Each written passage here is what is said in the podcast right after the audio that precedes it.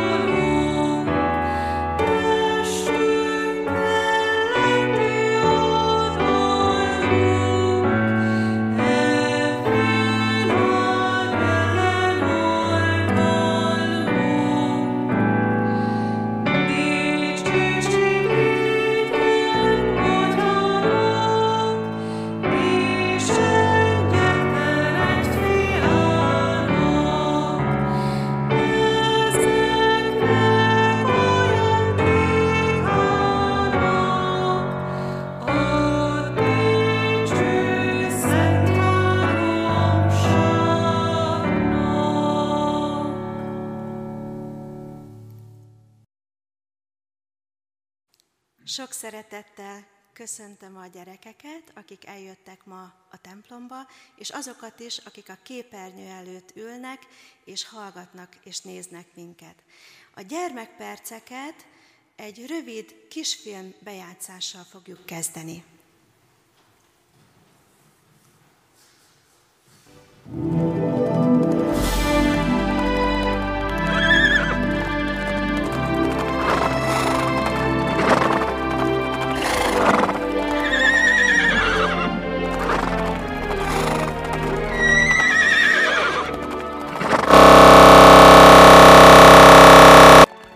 Azt hiszik, ők a tökéletesek.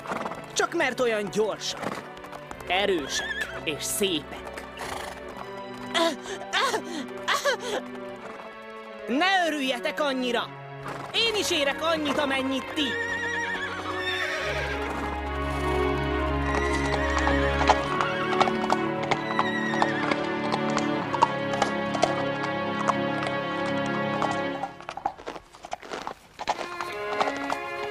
Beképzelt lovak! Lám, lám! Szóval valaki bal lábbal kelt fel ma reggel. Utálom az életet! Miért? Nézd csak rám! Látod, egy szamár vagyok! A szamarak csúnyák és haszontalanok.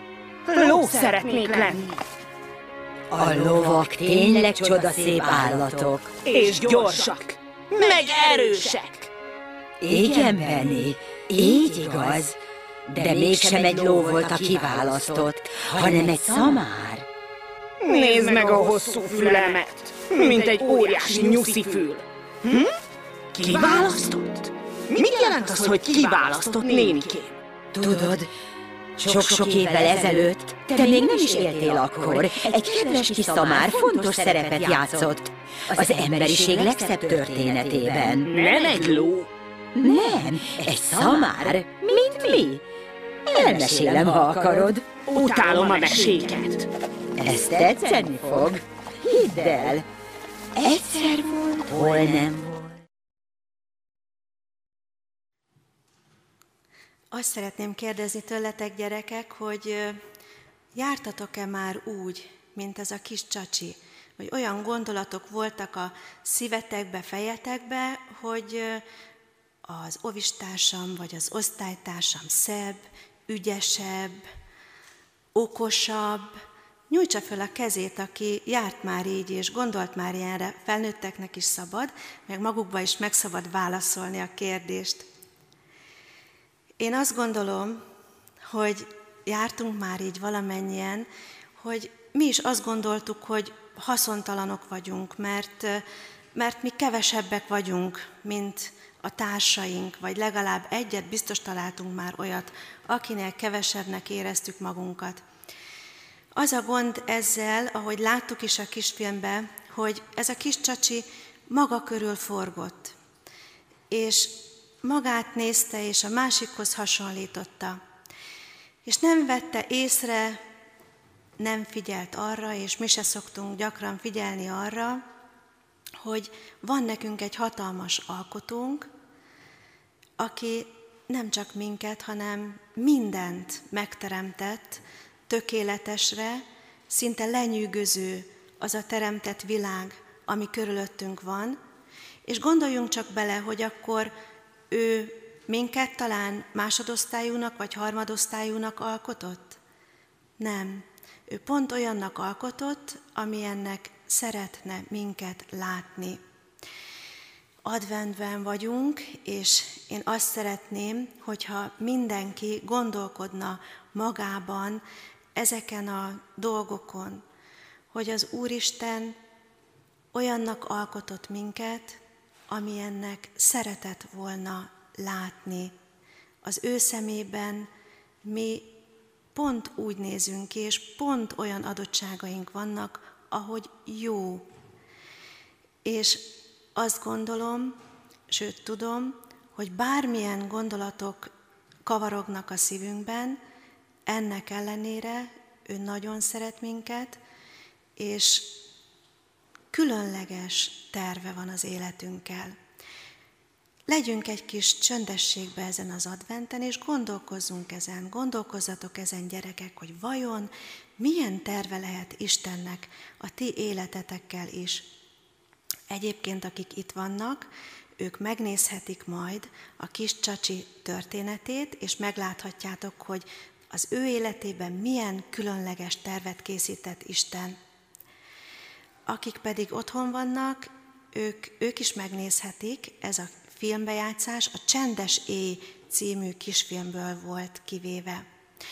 A gyermekpercek után a gyerekek Janka nénivel fognak kimenni arra a helyre, itt van Janka néni, ahol majd tovább nézhetitek a kis csacsi történetét. Köszönöm szépen!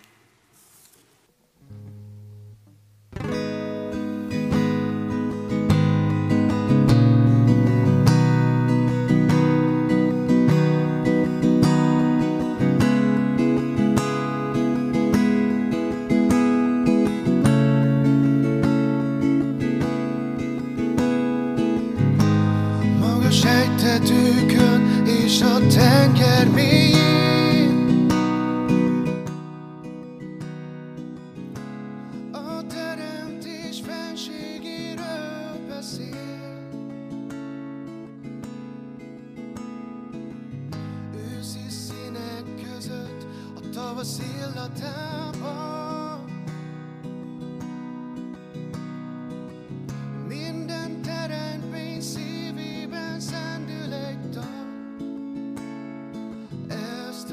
Songják, oly lenyűgöző, fel sem mérhető, te alkottad a sok csillagot, s mind ismered, fenséges Isten vagy.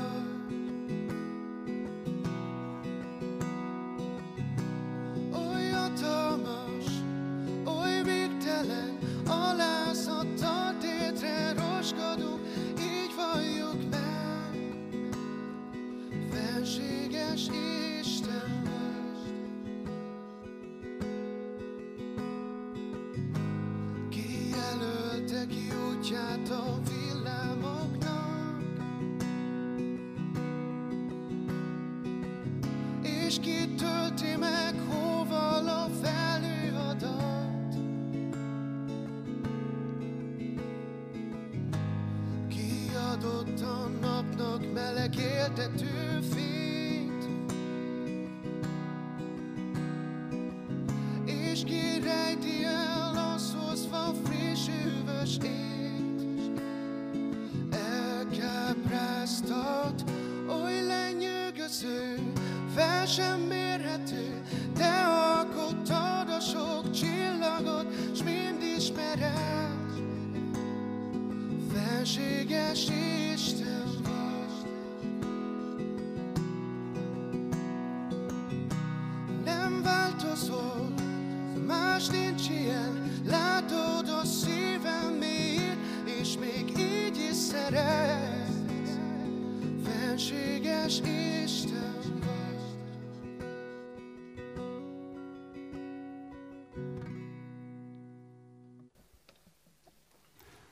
A mi Isten tiszteleti közösségünk, közös ígérefigyelésünk, megáldása és megszentelése jöjjön az Úrtól, aki teremtette az eget és a földet. Amen.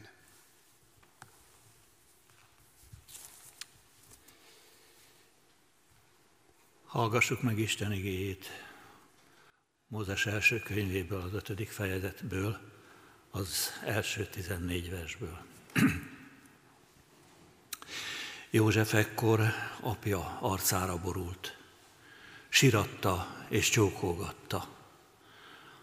Azután megparancsolta József az orvosoknak, akik az ő szolgálatában álltak, hogy balzsamozzák be az apját. Az orvosok be is balzsamozták Izraelt. 40 nap telt el ezzel, mert ennyi ideig tart a bebalzsamozás. Az egyiptomiak pedig 70 napig síratták őt. Amikor letelt a síratás ideje, így szólt József a fáraó háza népéhez. Ha jó indulattal vagytok irántam, beszéljétek el ezt a fáraónak. Apám megeskedett, amikor ezt kérte. Én most meghalok a saját sírbontobba temessel, amelyet Kánaán földjén vájtam ki magamnak. Most azért el kell mennem, hogy eltemessem apámat, de utána visszatérek. A fáraó ezt mondta: menj el, temesd el apádat, ahogyan megesketett téged. El is ment József, hogy eltemesse az apját, és vele ment a fáraó minden udvari embere, udvarának vénei és Egyiptom összes vénei, meg József egész házanépe, testvérei és apjának a házanépe. Csak a gyermekeket, meg a juhokat és marhákat hagyták Gósen földjén. Még harci kocsik és lovasok is mentek vele, úgyhogy a menet igen hatalmas volt. Amikor eljutottak Góren hátádig, amely a Jordánon túl van, nagy és mélységes gyásszal síratták el ott, 7 napig tartó gyászünnepet rendezett apjának, József. Amikor az ország lakosai, a kánaániak látták ezt a gyászünnepet, Góren Háttádnál, ezt mondták, mély gyásza van Egyiptomnak. Ezért nevezték el azt a helyet a Jordánon túl, Ábél Micraimnak. Fiai pedig úgy tettek Jákobbal, ahogyan megparancsolta nekik. Elvitték őt fiai Kánaán földjére, és eltemették Mamréval szemben a Makpélai mezőn lévő barlangba, amelyet Ábrahám a mezővel együtt vásárolt meg a hettita Efrontól. Sírhelynek való birtokul. Miután József eltemette apját, visszatért Egyiptomba testvéreivel és mindazokkal együtt, akik elkísérték őt apja temetésére.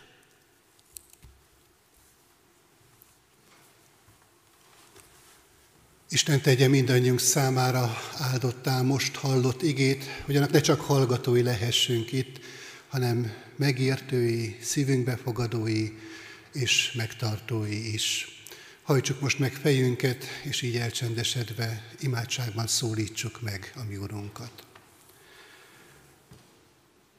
Mindenható mennyei Atyánk, az Úr Jézus Krisztusban,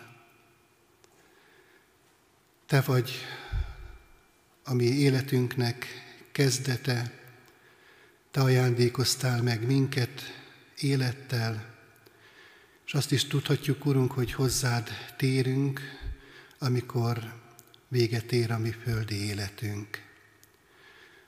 Add, Urunk, hogy ebben az időszakában az életünknek, amit földi életnek is nevezünk, hadd találjunk rád, hadd tudjunk a veled való közösségben, a veled való kapcsolatunkban növekedni, erősödni, hadd tudjunk rád tekinteni most különösképpen is ebben az adventi időszakban. Mert egészen bizonyos, Urunk, az, hogyha ezt tesszük, akkor találunk békességre, akkor vigasztalódik meg az életünk, akkor telik meg a szívünk reménységgel. És Urunk, ez mind-mind elkészítetett számunkra a Te fiadban, Jézus Krisztusban. Őérte adunk most hálát. És köszönjük neked, Urunk, azt, hogy nem csak a teremtettségünknél fogva, hanem a mi megváltásunk révén is a Tiéd lehetünk, hozzá tartozhatunk, és Téged Atyánknak szólíthatunk. Add, Urunk, hogy ez valóban ez a szoros kapcsolat, amit ez a szó, az Atya kifejez, ez most hadd legyen valósággá itt, ezen az Isten tiszteleten. Hadd tudjunk egészen közel lenni a Te szívedhez. Amen. Kedves gyülekezet, kedves testvérek, folytatjuk Széchenyi városi igehirdetési sorozatunkat, amelyben az imént hallott bibliai szakasz következik, és talán sokakat meglep az, hogy egy ilyen történetet hozok most ide a gyülekezet elé advent időszakában. Talán többen furcsálták is a felolvasott igeszakaszt. Némelyekben talán még az a kérdés is megfogalmazódott, hogy hát nem lehetett volna ezt kihagyni, így advent 3. vasárnapján, nem lehetett volna átugrani ezt a történet részletet. Most hát, kedves testvérek, 2 oka is van annak, hogy nem tettük ezt, hanem folytatjuk József történetét. Az egyik, hogy József története így zárul, ahogyan ezt az imént hallottuk. Ez is hozzá tartozik József családjának a történetéhez. A másik ok pedig az, hogy sajnos ez a mai advent, amelyben most vagyunk, ez sok tekintetben más, mint a korábbi adventjeink voltak. Jól tudom, hogy sokan vannak, akik terhekkel, sőt, mi több szomorúsággal a szívükben élik meg ezeket a napokat. És én azt gondolom, hogy ez a mai ige szakaszunk talán hozzájuk különösképpen is szólhat, hogy akkor, amikor az elmúlással kell szembenéznünk, akkor ezen keresztül Isten mit szeretne nekünk üzenni? Nézzük meg tehát ebből a szempontból is mai ige szakaszunkat. Kedves testvérek, Mózes első könyve, a Genezis, a kezdetek végéhez érkeztünk. Az 50. fejezettel zárul ez a bibliai könyv. A Biblia első könyve a teremtéssel kezdődött. És milyen érdekes, ennek a könyvnek a vége egy temetéssel zárul, fejeződik be. A fenséges Isten, a mindenség ura, az alkotását szemlélve azt látja, hogy habár ő az örökké valóság számára teremtette, azt mégis a mulandóság alá vettetett. De mégis ennek ellenére, ahogyan hallottuk az imént Benyámin által énekelt énekben, Isten látja a mi szívünket, és mégis így is szeret minket. És Istennek a fenségét talán ez még inkább hirdeti, mint pusztán csak a körülöttünk lévő teremtett világ. Kedves testvérek, ez a történet tehát, amelyet most olvastunk az imént éppen ezért ennek a temetésnek az ígéretes üzeneteit is magában hordozza. Mert ez a vég egyúttal a kezdet is. Jákob, és majd a fejezet végén láthatjuk, hogy József halálának a feljegyzése nem ponttal ér véget, hanem kettős ponttal. Mindketten előre tekintenek. Isten újabb munkáira, Isten szabadításaira, a következő generációk életében megvalósítandó hatalmas terveire. Ez a halálon túlmutató reménység Isten ígéreteiben gyökerezik. És mindent átjár. Amit az imént fölolvastunk, abban is ott van az a reménység, amit Isten adott Jákob szívébe. Hallottuk a felolvasott történetben, hogy Jákob arról rendelkezett, hogy atyái mellé temessék. Makpéla barlangjába, amit még annak idején nagyapja Ábrahám vásárolt egy kánaáni embertől. Ez a végrendelkezés azonban sokkal több annál, mint hogy Jákob az ősei mellé szeretne kerülni, és ott szeretne nyugodni. Kánán földjét Isten ígérte annak a családnak, amely család most még Egyiptomban él. Az ígéret földjének ígéretével együtt Isten azt is ígérte ennek a családnak, hogy majd megáldja őket, megsokasítja, nagy néppé teszi őket, sőt más népek számára is áldássá lesznek. Ez volt Isten ígérete. És Jákob ezért az áldásért küzdött, fiatal korától kezdve. És ebben az áldásban nyugodott meg vén korában.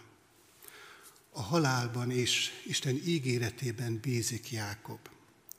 És éppen ezért ott akar lenni, oda akar tartozni, ahol Isten ígérete majd egykor, jóval teste elporladása után be fog teljesedni. Erről meg van győződve Jákob. Jákob számára éppen ezért az élet vége nem mindennek a vége. A mondat végére, ahogy az imént ezzel a képpel éltem, Jákob szerint nem pont kerül, nem is kérdőjel, hanem kettős pont. Nem tudja Jákob, hogy hogyan és mikor teljesedik be mindaz az ígéret, amit Isten neki és az ő őseinek adott, de egészen bizonyos benne, hogy meg fog történni. Hisz benne, és éppen ezért rámeri bízni magát még a halálában is. Kedves testvérek, adódik a kérdés számunkra is, hogy ott van a szívünkben ez a reménység, ez a bizalom Isten iránt. rendelkezünk-e ezzel a hittel, ami Jákob életében egészen nyilvánvalóan megmutatkozott. Túl látunk-e a láthatón, a minket körülvevő világon? Látjuk-e Isten ígéreteinek a valóságát Jézus Krisztusban beteljesedve? Egészen konkrétan a közelgő ünnepben, a karácsonyban látjuk-e azt, hogy Isten hogyan hajolt alá, hogy minket fölemelhessen? Hogyan szegényedett meg miértünk, hogy minket meggazdagíthasson? Hiszen erről van szó, az evangéliumnak ez a szíve, ez a lényeg és üzenete. Kedves testvérek, azt mondtuk, hogy a kezdetek végéhez értünk, de ez a vég új kezdeteket nyit meg. A karácsonyban ünnepelt a kezdet és a vég. Jézus Krisztus maga mondja a Biblia utolsó könyvében, a Jelenések könyve utolsó fejezetében, hogy én vagyok az alfa és az omega. Én vagyok az első és az utolsó. Én vagyok a kezdet és a vég. És ilyen értelemben Jézus születése a vég kezdete, mert születésében benne van a halál. Az emberré létel azt jelenti, hogy mulandóság alá vettettem. Ugyanakkor Jézus halála több is ennél, mert az ő esetében nem egyszerűen az emberi természet része az elmúlás, hanem jól tudjuk mindannyian, hogy ezt önként vállalta, értünk. Azért, hogy ilyen módon üdvösséget szerezzen számunkra. Az életét áldozta oda, és harmadnapon feltámadt a halálból, azért, hogy lássuk, hogy egészen egyértelmű legyen számunkra, hogy Istennél a kezdet, vége mindig új kezdeteket nyit meg. Mert legyőzte Jézus a véget, a halált, hogy biztosak lehessünk ő benne, és bátran helyezzük az ő kezébe a mi életünket. Ő maga mondja, egy temetés kapcsán szintén, aki hisz én bennem, ha él is, az nem hal meg soha, hiszed-e ezt? Advent időszakában, kedves testvérek, benne van a húsvét ígérete ebben az ünnepben, ünnepi készülődésben. Van azonban még egy figyelemre méltó mozzanat ebben a történet részletben. Az előző fejezetben, Mózes első könyvében arról olvashattunk, hogy Jákob arról rendelkezik, hogy halála után őt is a makpélai mezőn temessék el. Abba a barlangba, amelyet Ábrahám a hettita Efrontól vásárolt. És azt is felsorolja Jákob, hogy kik vannak ott eltemetve. És sorolja, hogy Ábrahám, felesége Sára, Izsák, az ő felesége Rebeka, és aztán így folytatja a sort, oda temettem el Leát is. Ezzel a megfogalmazással zárul Jákob felsorolása. Lea nevét kimondva, Jákob lábát felhúzza az ágyra, és kileheli a lelkét. Jákob szinte Leával a száján hal meg. Önkéntelenül is adódik legalábbis számomra a kérdés, hogy vajon véletlen ez? Csak azért hozza szóba Jákob Leát, mert a tényeket sorolta fel. Most hát, kedves testvérek, hogy értsük ennek az apró mozzanatnak a lényegét, fel kell tenni a kérdést, hogy ki volt Lea? És hogy erre a kérdésre a választ keressük a Szentírásban, akkor azt kell, hogy meglássuk, hogy Lea a megvetett feleség volt. Lea tökéletesen tisztában volt azzal, hogy Jákob kevésbé szereti őt, mint Ráhelt. Jákob Ráhelbe szeretett bele. Ráhelt akarta feleségül venni. Ráhelért dolgozott 7 esztendőn keresztül. Kedves testvérek, Jákob szíve Ráhelé volt. Ráhelt síratta, amikor meghalt a vándorlások során, és Ráhel gyermekeit részesítette Jákob előnybe. Leának nem volt esélye.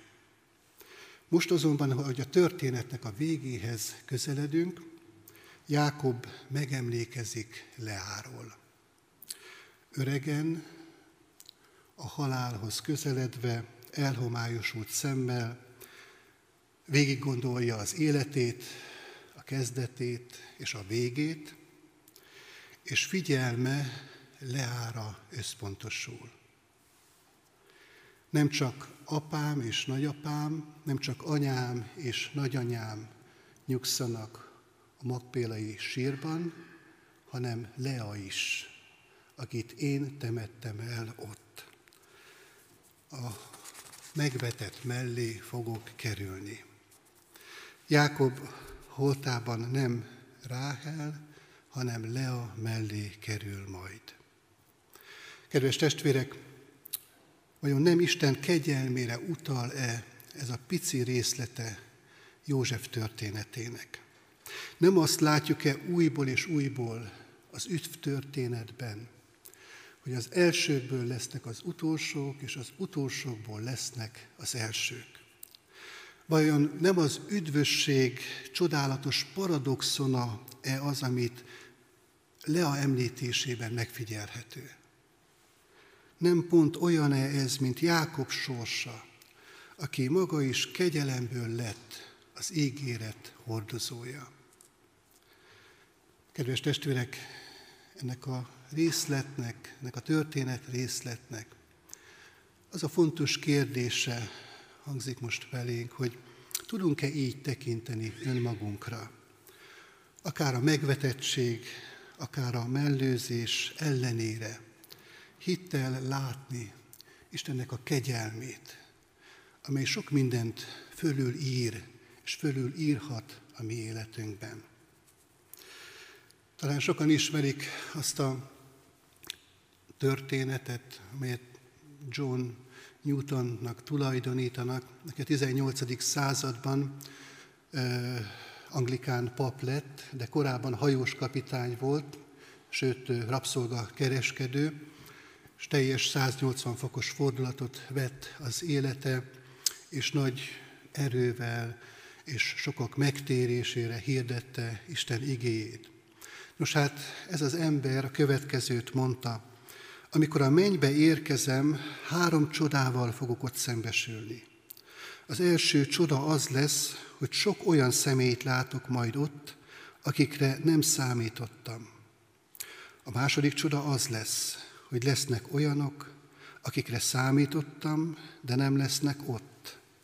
A harmadik és egyben a legnagyobb csoda az lesz, ha én magam is ott lehetek. Ennek ígérete, reménysége, sőt akár bizonyossága legyen ott mindannyiunk szívében ebben az adventben, amely egészen más, mint az előző években volt. De Isten ennek ellenére is szeretne fölemelni minket, szeretné, hogyha mi szívünk hozzáfordulna, hozzátérne, hozzá közel kerülne. Adja Isten, hogy így legyen. Amen. Hajtsuk meg fejünket és imádkozzunk. Drága mennyei Atyánk, hálás a szívünk azért, mert Te valóban lehajoltál, hogy minket felemelhess, és szegényé lettél mi értünk, hogy minket a Te közelségeddel megörvendeztess és meggazdagíthass. Urunk, mi emberi elménkkel ezt föl sem tudjuk fogni, végig sem tudjuk gondolni, de mégis hihetjük, sőt tapasztalhatjuk, hogy valóban Te ennyire szeretsz minket. Éppen ezért Téged áldunk, a Te fennségedet magasztaljuk, Urunk, hogy egészen közel jöttél hozzánk a Te fiadban, Jézus Krisztusban, és most is közel szeretnél kerülni hozzánk, azért, hogy megerősíts minket, azért, hogy reménységgel töltsd el a szívünket, azért, hogy megvigasztald mindazokat, akik szomorkodnak. Kérünk, Urunk, hogy valóban végezd a Te lelked által a Te munkádat ilyen módon mi közöttünk. Így visszük most eléd, Urunk, a mi betegeinket, az elesetteket, a félelemben élőket. Te nyugtasd meg őket, a Te békességeddel ajándékozd meg mindannyiójukat, és a Te szereteteddel vedd körül az ő szívüket. És kérünk, Urunk, a gyászolókért, akik ilyen teher alatt roskadozva keresik a vigasztalódásnak a forrását, a helyét. És Urunk, Te vagy az, aki valóban meg tudod adni ezt, a vágyva vágyott ajándékot, az örök életnek a reménységét. Kérünk, Urunk, hogy vedd körül azokat, akik ilyen helyzetben vannak most. De kérünk, Urunk, azokért is, akik erejük teljében vannak, akik egészségesek. Adorunk, hogy ők pedig úgy tudjanak forgolódni, jelen lenni ott, ahová helyezted őket, ahová hivatásuk szólítja, hogy tudjanak tőled erőt kérni a mindennapok cselekedeteihez, azokhoz a tettekhez, amelyek szintén a te erődből, a te kegyelmedből fakadhat. Így kérünk, Urunk, áld meg a mi gyülekezetünket, a jelenlévőket, a távollévőket, a képernyő előtt igét hallgatókat. Légy velünk, Urunk, és te jelenléted készítsen minket ebben az ünnepi időszakban, arra az örömre, amelyre elhívtál mindannyiunkat. Jézus Krisztusban. Amen. Együtt közösen értek fennállva, mondjuk el az Úrtól tanult imádságot. Mi Atyánk, aki a mennyekben vagy, szenteltessék meg a Te neved, jöjjön el a Te országod, legyen meg a Te akaratod, amint a mennyben, úgy a földön is. Mindennapi kenyerünket add meg nekünk ma, és bocsásd meg vétkeinket, miképpen mi is megbocsátunk az ellenünk vétkezőknek. És ne vigy minket kísértésbe, de szabadíts meg a gonosztól, mert tiéd az ország, a hatalom és a dicsőség mindörökké. Amen. Isten tiszteltünk végén fogadjuk Isten áldását. Az Istennek békessége, amely minden értelmet felülhalad, őrizze meg szívünket, gondolatainkat az Úr Jézus Krisztusban. Amen. Kívánunk mindenkinek áldott adventet és áldást, békességet.